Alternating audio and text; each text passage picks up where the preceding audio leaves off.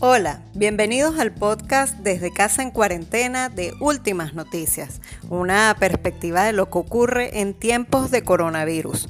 Soy Isabel Baena y les hablo desde mi casa en Caracas, Venezuela. Es martes 9 de junio y este es un nuevo episodio.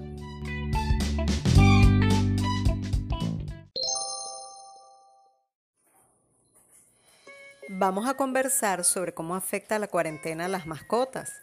Además, les compartiremos información acerca de los museos virtuales. También les traemos el mundo paralelo de Messier Perinet. Quédense con nosotros. Aquí se quedó y estamos los dos saltando en una pata. Tengo.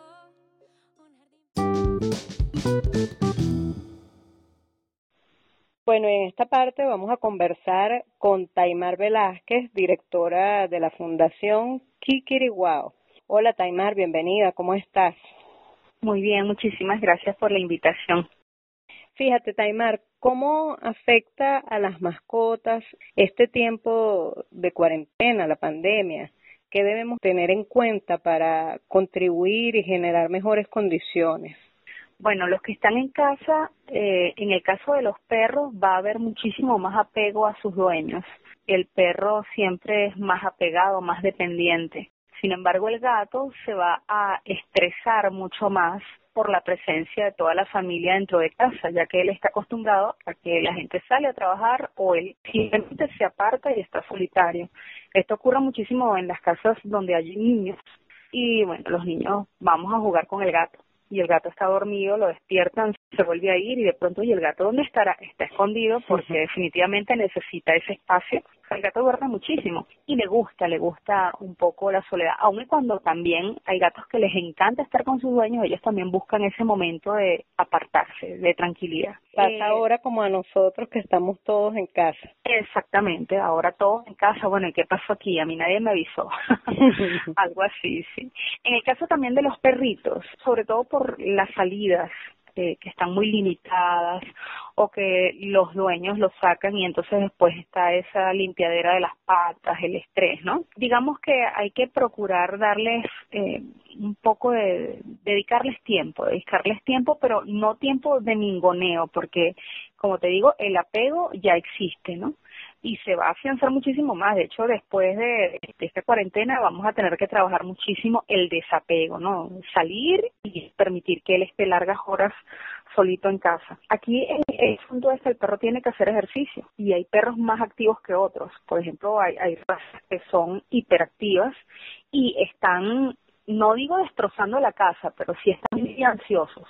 Y ahí es donde los dueños deben trabajar, lanzar la pelota, eh, jugar a, tirarle cosas y buscar la manera de que esos perros que son incansables drenen, porque lamentablemente no pueden correr en el parque, ya que va a haber sociabilización con otros perros, entonces allí hay, hay que, digamos que hay Y por esta razón eh, ocurren algunos comportamientos inapropiados como se orinan en la entrada o en la cama o se hacen cacas o rompen algo y debemos ser pacientes porque ellos también se estresan.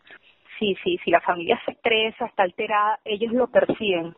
En el caso de los gatos, eh, se manifiesta normalmente con mucho lamido, o sea, si calan demasiado, se lamen muchísimo. A veces también ocurre que se enferman y les dan eh, algo así como una cistitis o infecciones urinarias o ocurre justamente por esa ansiedad, tanto lamido se, se desgastan y requieren más líquido y no lo consumen.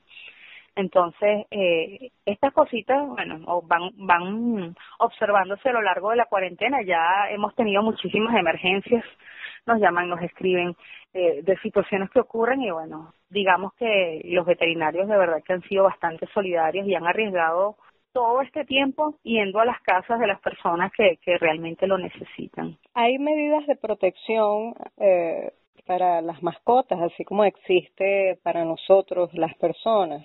¿Te refieres al tapabocas, guantes? Sí, y a la limpieza, a la higiene. Mira, Ahí hay muchos comentarios eh, encontrados que se han visto en, Internet, que nosotros hemos seguido, sobre todo de, Europa y de Asia, que son que han estado experimentando todo esto primero que nosotros, ¿no? Y de los detalles, fíjate, hay algunos que, que, mira, definitivamente ellos no pueden transportar el virus por la adherencia. ¿Qué decimos nosotros? Tienes dos, dos opciones para que el perro no te contamine la casa, o le limpias las patitas o le pones unas botas. Algo muy sencillo, se las pones para salir, cuando llegas se las quitas, las lavas y se las pones al día siguiente o en la mañana y en la noche, le haces varias. Además es muy sencillo hacerlo. Y en el caso del gato, que no salga a vagabundear, porque eh, los gatos, la gente dice, no, pero es que el gato es de la calle. No, tú lo acostumbras y él entiende que tiene que estar dentro de casa, sobre todo si está esterilizado nosotros hacemos mucho énfasis, el gato no puede ir a vagabundear porque va a cualquier cantidad de lugares, recorre muchísimos lugares, muchísimas personas lo van a tocar si es muy cariñoso y eso no le da seguridad al animal. Entonces, por eso siempre decimos, no, protégelo y déjalo dentro de casa como sin pandemia. El gato no debe estar saliendo por aquí. ¿Ha aumentado el abandono de mascotas en este tiempo? Mira, yo te voy a ser franca, sí ha aumentado pero he visto más perdidos que, que abandonados. O sea, personas que publican se me perdió el perro, se me perdió el gato, se me perdió. Y yo, bueno, pero ¿cuántos perros y cuántos gatos perdidos? ¿Cómo es posible esto? Y impresionante. Gracias a Dios, muchos casos han terminado en finales felices, pero sí ha sido fuerte. Y muchos también perritos encontrados que suponemos víctimas de abandono. Pero de raza, el abandono no, no discrimina. ¿Cómo gestionan ustedes o cómo asisten a los animales en condición de calle para alimentarlos o si se presenta alguna afección de salud? ¿Cómo pueden hacer las personas para colaborar en esta causa? Bueno, lo primero, siempre le pedimos a las personas que, que traten de, de tomar acción, porque dicen, ay, es que me da muchísimo dolor. Bueno, para que no te dé dolor, vamos a tomar acción. ¿Dónde está el perro? El perro está en la planta baja del edificio, está ahí desde esta mañana. Alguien lo. Ok. Tienes posibilidad de tomarle una foto, pasar los datos y publicarlo. Sí, tienes posibilidad de ayudarnos a tenerlo por lo menos unos días, ubicamos un hogar temporal o definitivo.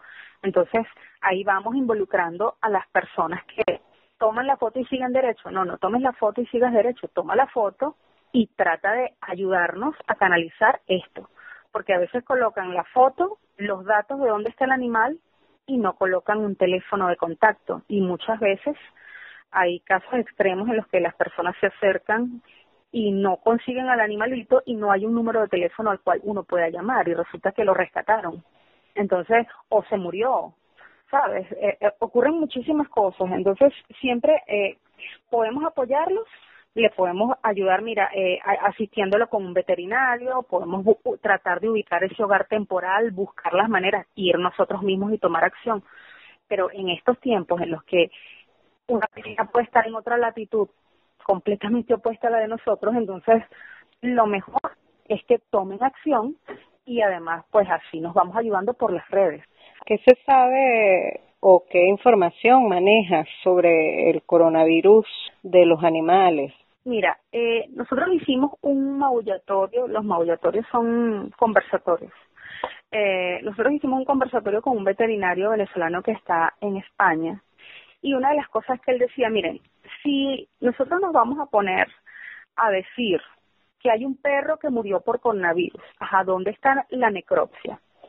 ¿Dónde está el informe médico y dónde está la Organización Mundial de la Salud diciendo, como entidad a nivel mundial, que el coronavirus lo están transmitiendo los animales, se están contagiando. ¿Dónde está ese informe? Entonces, hay mucha información escueta, sin embargo, aun cuando la información está escueta, sí haya, ha habido algunos casos en felinos que llama la atención. Dicen, bueno, eh, presenta síntomas y otros dicen, mira, se le hicieron las pruebas y tenía el, el virus. Hay organizaciones eh, en Europa a, nivel veterinario que están haciendo investigaciones muy exhaustivas y lo que determinaron, bueno, que hay que tener precaución en el caso de los felinos. Y en el caso de los perritos que se han contagiado, supuestamente, ellos dicen, mira, no hay eh, débil positivo la, allí es cualitativo, o sea, perdón, eh, cualitativo, bien digo, no cuantitativo, no es que esté mucho o poquito coronavirus, no, o lo tiene o no lo tiene. Entonces, eh, eso, esa información, esa nota de prensa que corrió como la pólvora, que muere el primer perro con coronavirus, su dueña había estado contagiada con coronavirus, se recuperó, era una señora mayor, y cuando ella regresa a su casa, obviamente su casa estaba impregnada de todo lo que fuera el virus. Y ella, o sea, eh, cuando le hicieron las pruebas al perrito, el perrito dio positivo, pero entonces decían un débil positivo. No, o es positivo o no es positivo. Eso significa que, mira, eh, el perro no padece de nada, tenía 17 años y después de una o dos semanas de haber vuelto con su dueña, no resistió y murió, pero no padecía de coronavirus. O sea, allí hay que ser muy delicado porque no hubo necropsia, que es como la autopsia allí, el informe médico veterinario donde me dices qué fue lo que le pasó al perrito. Y todo lo que se presume es que era un perro geriátrico, pues era muy viejito. Y por eso murió. Es decir, no, lo que sí se sabe es que ellos se contagian como nosotros también, pero no que ellos sean portadores. No, para nada. O sea, eso, esa información no, no la he conseguido en las redes. Que ellos sean portadores, que ellos nos puedan contagiar, no. No. Eso no. Y, y mira que hemos buscado muchísimo porque justamente, y proteccionistas que tienen, ellas dicen, mira, yo vivo sola y tengo ocho gatos, ¿qué va a pasar con mis gatos si a mí me pasa algo? Eso es lo, lo más común. Y por esa razón nos hemos estado como buscando, buscando mucha información y realmente no hemos conseguido que que ellos puedan contagiarnos a nosotros. Bueno, agradecemos, Taimar, por tan valiosa información que has compartido con nosotros. Taimar Velázquez es directora de la Fundación Kikiriguao. En esta oportunidad vamos a conversar con la periodista Rosa Raidán a propósito del trabajo que realizó sobre los museos virtuales para el diario Últimas Noticias y que pueden revisar a través del portal ultimasnoticias.com.be. La tenemos con nosotros, es Rosa, bienvenida, ¿cómo estás? Hola Isabel, ¿cómo estás? Gracias por invitarme. Cuéntanos, ¿estos espacios virtuales ya tenían tiempo y se ampliaron o están apareciendo ahora como una novedad en medio de esta pandemia? Bueno, tú sabes que los museos históricamente son unas instituciones que se han resistido mucho al cambio. Tiene diversas razones. Primero porque tienen como un señalamiento permanente de que son muy elitistas, que no dejan entrar a todo el mundo y eso se traduce también en que el acceso sea limitado incluso desde el punto de vista digital. Por otro lado, hay muchas consideraciones incluso filosóficas de todo tipo con respecto a las obras de arte. Se ha escrito mucho sobre eso, de que las obras de arte, la única forma de verlas realmente es en persona eh, respecto a esta teoría del aura, que la obra de arte solo tiene aura si uno la ve físicamente. Claro, con, los, con las nuevas tecnologías y otras formas de hacer arte, el arte digital, el videoarte, la fotografía digital, eso se ha cuestionado mucho. Han tenido, han empleado mucho la tecnología para disfrutarse en in situ, por ejemplo, las audioguías, tienen los grandes museos del mundo, tienen muchas formas de recorrerlos con un acompañante digital, pero verlos a distancia ha sido complicado.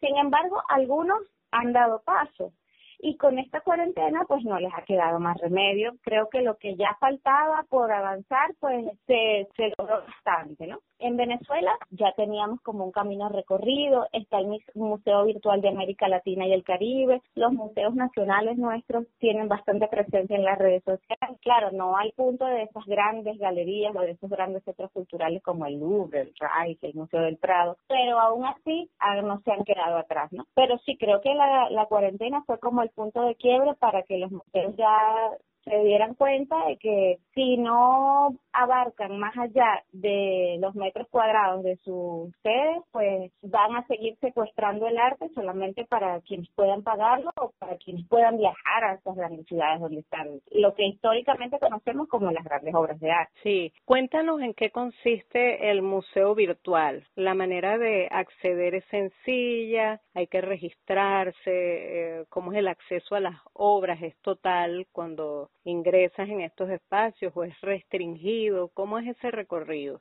Bueno, los recorridos que yo he hecho que, que he hecho en el tiempo y que he hecho ahorita para el, para el reportaje que redacté son facilitas. No hace falta registrarse ni nada. Solo hay, lo que sí hay son varias modalidades. Hay recorridos virtuales por el museo, como si fueras caminando. Google Museum o Google Art, perdón, que ofrece esa posibilidad con varios museos del mundo. Hay otros museos, como por ejemplo el Reina Sofía en España, que lo que han colocado en su web y en sus redes sociales son exposiciones virtuales y selecciones de sus muestras permanentes allí. El Reich en Ámsterdam, en sus redes cada día es temático, entonces a partir de esa temática colocan una obra, por ejemplo, no sé, por decirte un ejemplo, que los martes son de moda en el Reich, entonces colocan una obra de arte donde aparezca vestimenta, donde aparezca como estilo de vida de una época, y entonces a partir de esa obra ellos ahondan en, en los modos de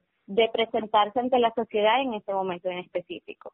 Hay, por ejemplo, el que te comentaba nuestro, el Museo Virtual de América Latina y el Caribe, está dividido por colecciones y por creadores. Entonces tú allí tienes un buscador, colocas lo que te interesa, por ejemplo, la colección de arte popular o la colección de fotografía, y te salen todos los creadores que están registrados a partir de esa, de esa categoría. Y allí tú puedes navegar, ver una, una gran, una colección, una selección importante de trabajos y también eh, parte de la biografía y de los datos de crítica sobre el autor o la autora en cuestión. Y, es, y como ese hay otras modalidades diversas son muy accesibles, son muy accesibles, no hace falta pagar nada, registrarse, dejar datos, a menos que tú quieras, por ejemplo, inscribirte para recibir tus newsletters o para quedar registrado de alguna otra forma, pero para navegar como tal no hace falta nada, solamente bueno tener las ganas y la curiosidad.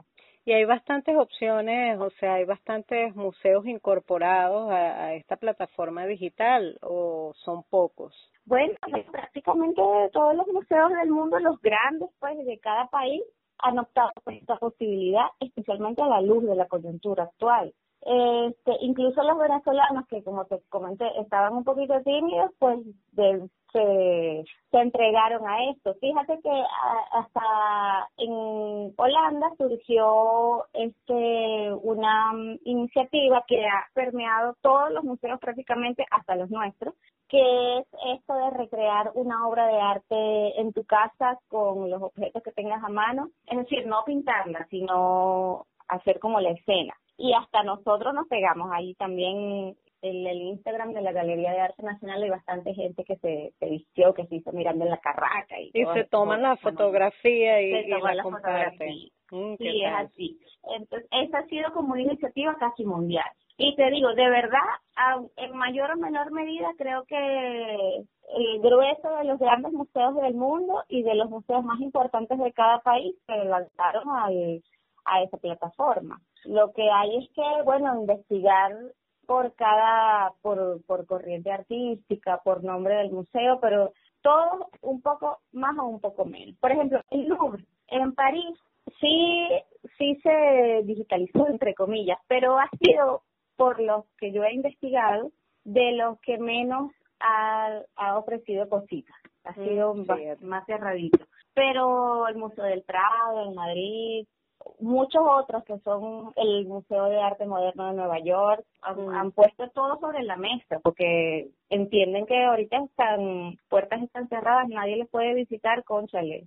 Así es. ¿Cuáles museos virtuales nos recomendarías para visitar? ¿Qué ha sido lo que más te ha llamado la atención de esta modalidad? Mira, yo les recomendaría Google Art tiene una un catálogo muy chévere, muy chévere. Ahí se puede navegar libremente y puedes hacer recorridos como si estuvieras caminando por los pasillos de cada museo. te recomendaría el Museo del Prado, que por cierto abre sus puertas nuevamente en estos días, lo vi en sus redes, pero como te digo, me imagino que mantendrá sus muestras virtuales o en todo caso en sus redes sociales, por ejemplo en su Instagram, siempre sus publicaciones ahí van a permanecer. Te recomiendo el Reich de Amsterdam, que es una maravilla de museo y que aún en sus obras siempre, o sea, todas sus muestras virtuales no son nada más servir a la obra, o sea, ponerla allí ya para el consumo, sino que además siempre explica, siempre hace un análisis, incluso ahorita en cuarentena estuvieron difundiendo unos videos que era el RAID desde casa, que eran los propios conservadores del museo desde la sala de su casa, hablando y reflexionando sobre alguna de las piezas, y entonces mostraban la pieza, mostraban detalles, hablaban de su contexto histórico, de su autor o de su autora, de todo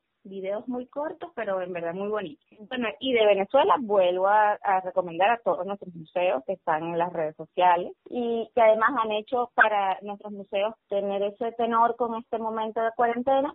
están haciendo muchos concursos de recrear obras en casa, de que los niños pinten, de fotografía, todo dedicado al arte venezolano y bueno, eso ha estado muy bien, ha tenido mucha acogida de la gente y también nuevamente el Museo Virtual de América Latina y del Caribe que además eh, no solamente es venezolano, o sea, es venezolano pero no solamente eh, alberga arte venezolano sino de todo el continente y en verdad, en verdad, te digo, es una de las plataformas más robustas. El Museo de eh, Virtual de América Latina y del Caribe tiene más de 6.000 artistas y más de 80 mil obras, algo así. Tiene una capacidad de almacenamiento bárbara y una oferta inmensa. De verdad, quien quiera conocer el arte de nuestra región, este es un punto fundamental, es un lugar impostergable de visita. Excelente. Bueno, una excelente opción esta de los museos virtuales en confinamiento y más allá del confinamiento. ¿no? Para aprender, para conocer, para disfrutar de la cultura y,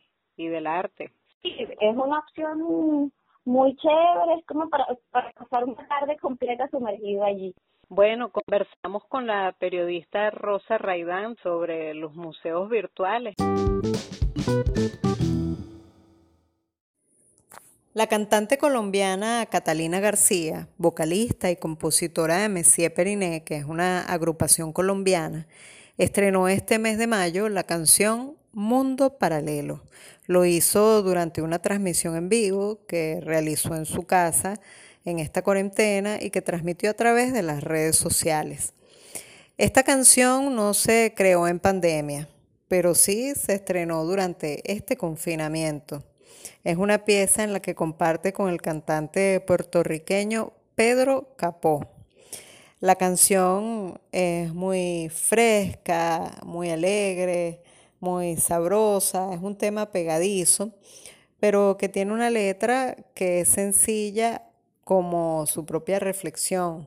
Una letra sencilla, pero muy profunda, muy bonita, que es que, bueno, seamos felices con las cosas sencillas, con lo fundamental, con menos.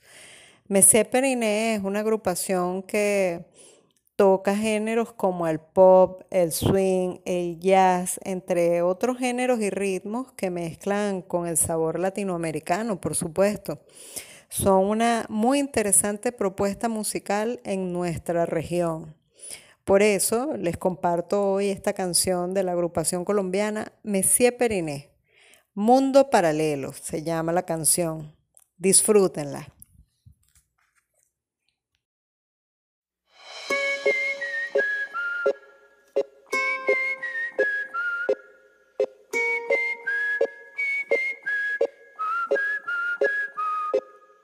Tengo un perro viejo que no tiene raza. Me persiguió en la calle hasta mi casa. Aquí se quedó y estamos los dos saltando en una pata. Tengo un jardín pequeño que florece y me da para fumar cada seis meses. Yo no pido más, es la vida que uno se merece. La cosa es sencilla, ver cómo el sol brilla, correr sin zapatos, bañarme en la bailar bajo la lluvia y el viento que me rulla, pa' que otra boca si ya tengo la tuya.